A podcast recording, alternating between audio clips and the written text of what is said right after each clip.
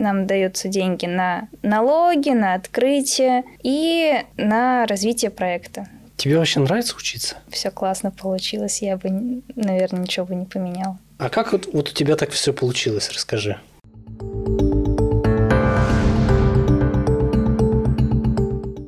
Реклама. Фонд «Атом».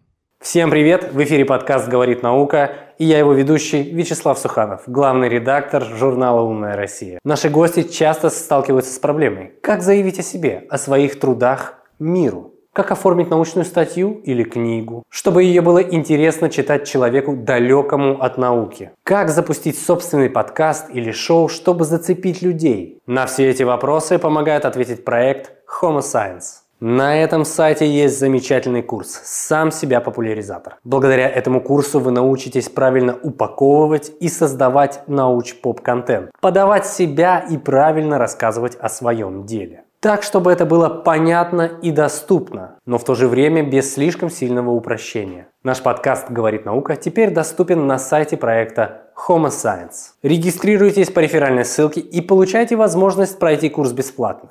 А мы возвращаемся в студию. Поехали! И у нас сегодня в гостях замечательные гости. Екатерина Фролова, э, бакалавр по специальности инфокоммуникационной технологии и системы связи. Учишься в политехе? Да. Расскажи, пожалуйста, как происходит э, твое обучение? Чему учишься? Что за инфокоммуникационные технологии? Ну, это разные системы передачи данных, в том числе и мобильная связь, я после второго курса взяла направление на профиль оптические телекоммуникационные системы, то есть это передача связи посредством оптики, посредством, посредством оптоволокна. Интернет? А, да. Ну, он же на оптоволокне. В, в том числе. Он так. не весь на, на оптоволокне, но да. Также изучаем лазерные технологии, разные оптоэлектронные приборы, источники световых сигналов, приемники световых сигналов, также основы создания программного обеспечения для цифровой обработки сигналов различных. Как твоя деятельность э, поможет изменить, э, не знаю, Россию? Давай, вот так. Интернет можно сделать быстрее. То есть э, это в том числе одна из задач, которую ты решаешь? Я бы так не сказала. Мы изучаем основы, которые могут предполагать решение этой задачи. Дальше это уже зависит от того, какую научную работу ты решил выполнять, так как она у нас на последнем курсе является обязательной, научно-исследовательская работа, мы должны выбрать определенное направление, определенного научного руководителя, и если мы проходим тестирование, и руководители и нас все устраивает, то мы принимаемся за научно-исследовательскую работу. А как вот это происходит тестирование? Что значит ты руководитель и там вас все устраивает? То есть это какой-то тест на совпадение или как? А, скорее тест на достаточную квалификацию и достаточную мотивацию. Каждый год, каждый семестр, точнее, выставляется список научных руководителей и тем, по которым они готовы заниматься со студентами. А, независимо от того, обязательно у тебя по программе научно-исследовательская работа или не обязательно, ты можешь прийти к научному руководителю по заинтересовавшей тебя тематике и попроситься к нему... Ну, типа в подмастерье. Ну да, грубо говоря, да. Ну, чтобы наставник курировал по данному научному исследованию. Ну, не ко, не ко всякому научному руководителю можно прийти просто сказать «я хочу» и начать работать над исследованием. Нужно... Ну, есть некий порог вхождения в это все.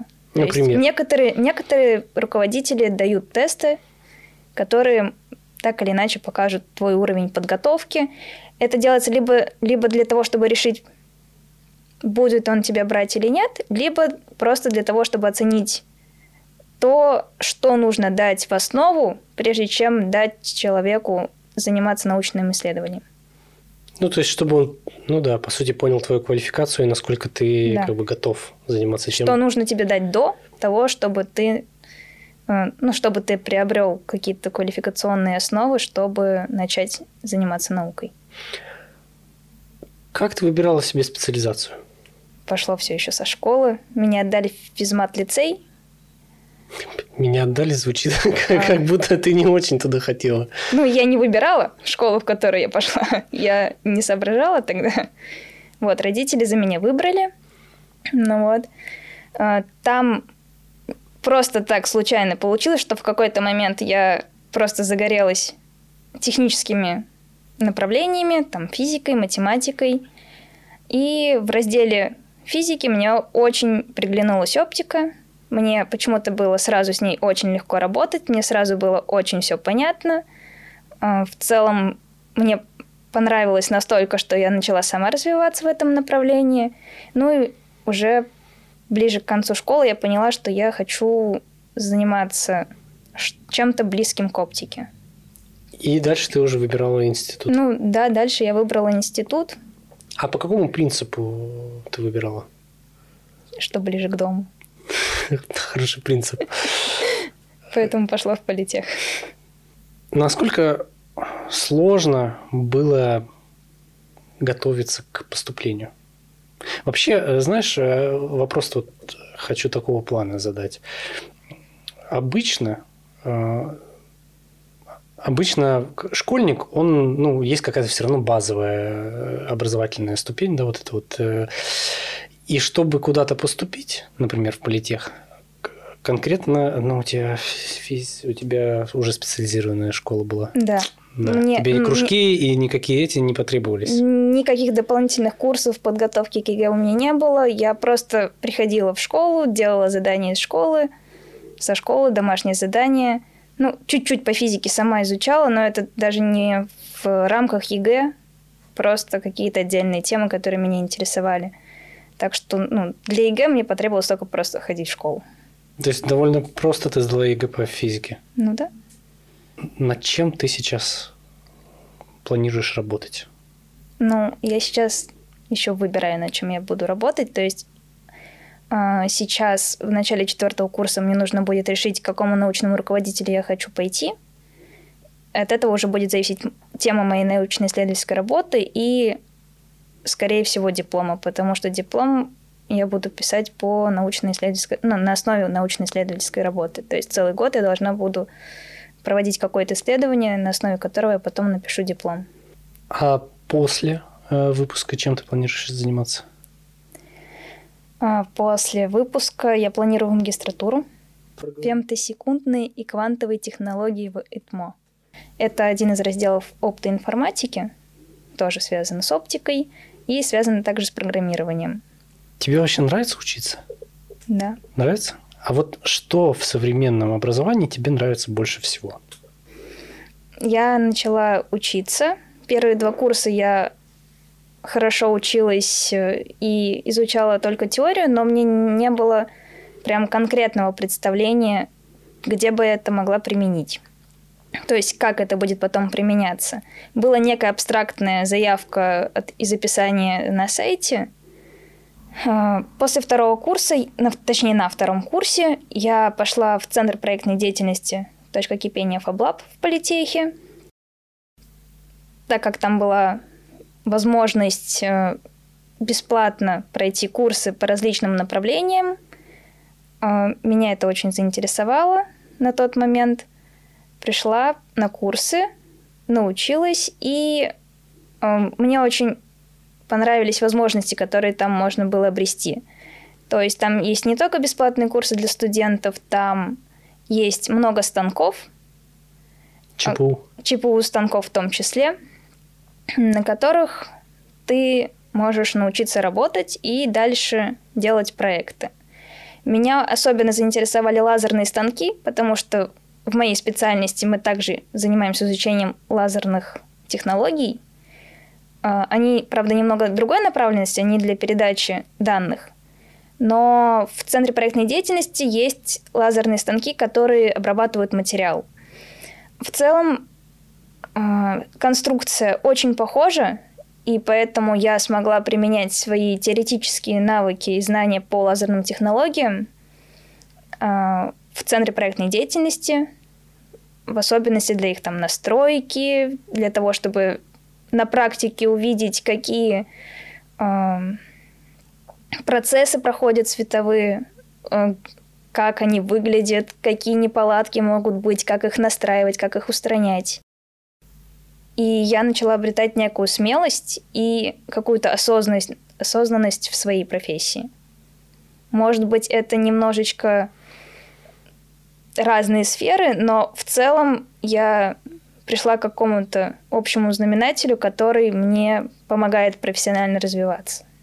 А с таким образованием, где дальше можно строить карьеру? Ты же наверняка задумываешься об этом. А, компаний на самом деле много, том числе научно-исследовательские работы мы можем делать и в компаниях, с которыми у нас заключены долгосрочные договоры на производственную практику, и можно уже развиваться в этих компаниях. По Питеру довольно много таких компаний. Есть и научные, есть, которые работают на государство и оборону. Ну, дальше просто нужно выбрать. Попробовать и выбрать, где больше понравится, где ты решишь остаться. Какой совет ты настоящая дала бы себе в прошлом школьном времени? Да, в целом все классно получилось. Я бы, наверное, ничего бы не поменяла. Прям вообще. Прям вообще. Слушай, интересно, а как вот, вот у тебя так все получилось, расскажи. Что ты как-то очень все у тебя плавно. Но не то чтобы было плавно, но... В общем, у меня получалось то, что я хотела. Какой навык нужно в себе воспитывать и взращивать, чтобы быть, не знаю, компетентным специалистом в твоей области? Ну, как и в любой другой области, для того, чтобы достичь какого-то хорошего уровня, нужна дисциплина. Как в себе вот привить вот это вот, как это, ну, это же по сути ответственность называется. Как привить? Мне кажется, это должно быть воспитана с самого детства. И кто оказал на тебя такое воспитательное, созидательное действие? Родители плюс профессиональный спорт в прошлом. А э, что за спорт? Художественная гимнастика. Расскажи какой-нибудь самый, не знаю, странный случай из э, твоей практики. Я закрыл... Ой, я проходила я на закрытом предприятии, мне нельзя разглашать. Насколько закрытым? Настолько, настолько, что даже нельзя... Ну, я подписывала... А сфера есть какая-то? NDA, да, это называется? Не, соглашение о неразглашении. Наверное. А какая сфера? Тоже нельзя говорить? Ну, по моей специальности я не могу проходить практику не по своей специальности. По инфокоммуникационным технологиям, системам связи. Это было связано с цифровой обработкой сигналов. А, и ты не можешь рассказать? Нет. Везде секретка. Хорошо, а ну из образовательного процесса? Из образовательного процесса. Была лабораторная работа по оптике, и у одного прибора заведомо преподаватели подкрутили показатели так, что у него была очень большая погрешность в 60 с чем-то процентов. А у нас не должна быть большая погрешность на лабораторных между показаниями и теорией. Но когда я считала ее, Получилось, что у меня 60%, и никто об этом не знал, что это должно быть так. Я как это, подогнала результаты, чтобы была красивая погрешность. А красивая это сколько? Ну, в районе 6 я сделала. Там плюс-минус 5% допускается, но я сделала 6. Ну вот, потом ко мне было очень много вопросов, потому что такого не могло быть, потому что прибор был подкручен преподавателями. Хитрец, это надо типа на ус, чтобы намотали да. все, кто учится, что преподаватели... Э, больше я не подгоняла результаты ни на одной лабораторной. Слушай, а как вообще выстроен процесс? Это больше занятия в группах все-таки? Ну, в каких-то небольших, или это какой-то индивидуальный у вас э, образовательный процесс? А, как это выстроено? Лекции проходят потоково. То есть сразу несколько групп слушают лекцию. Есть занятия по практике. Практика – это решение практических задач на основе лекционных занятий. Они уже проходят только в группах, в отдельных учебных группах. Лабораторные работы проходят... Группа делится на подгруппы, два-три человека, ну, редко один. И каждая подгруппа выполняет свою лабораторную работу на отдельной установке. А научная работа, научно-исследовательская на последних курсах, она проходит уже в индивидуальном порядке у каждого со студента с его научным руководителем. Приоткроем еще двери для, так сказать, всех... э, Ну, есть же ожидания, и есть реальность, когда ты поступаешь на какую-то специализацию. Вот есть какие-то ожидания, которые у тебя не оправдались.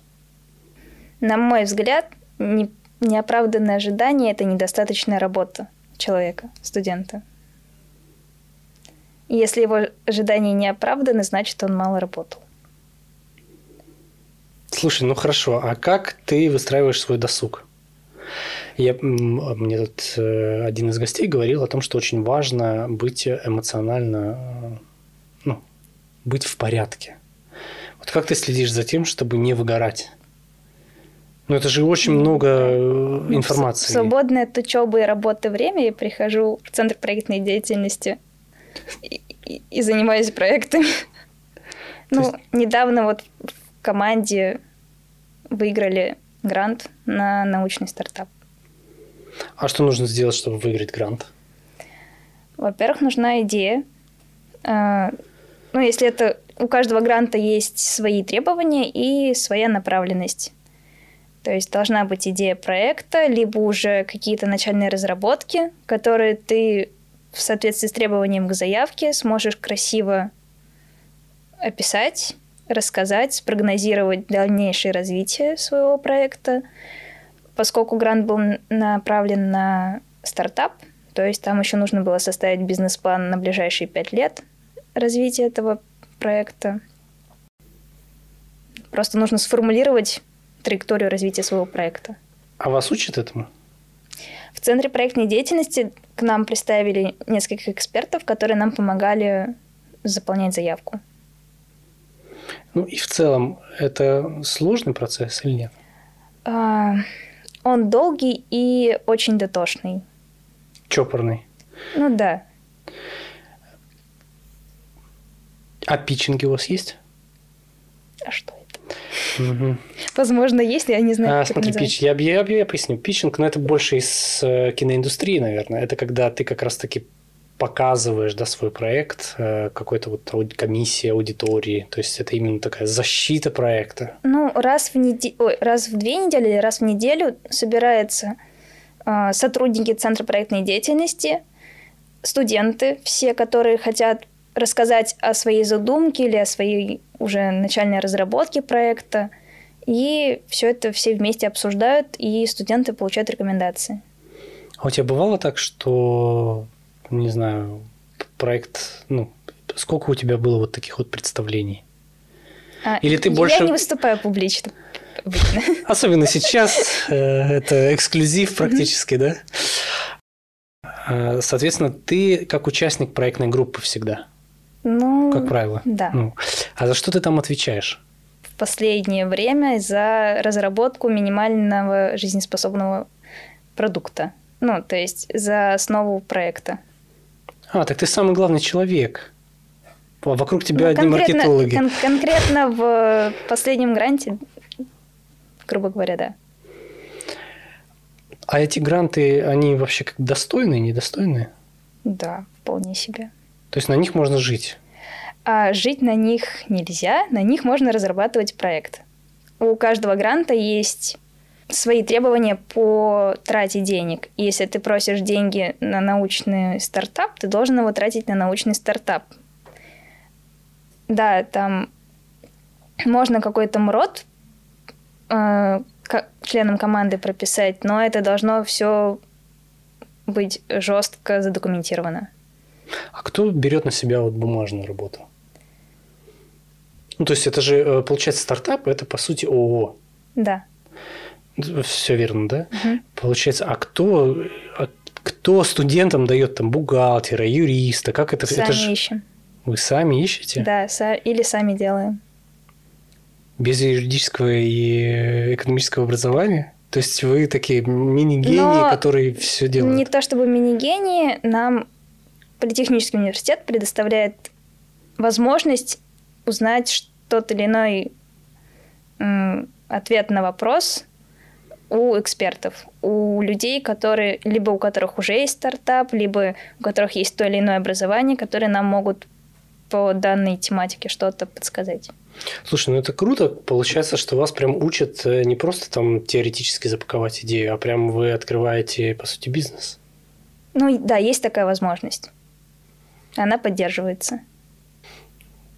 Это, ну, на мой взгляд, это очень это очень классно, и этого раньше не было. Ну, лет типа 15 назад это очень сложно было себе представить, ну, чтобы, ну, наверное, тут, чтобы знаю, что ВУЗ плодил э, частные компании, даже с научным уклоном. Хотя я могу ошибаться.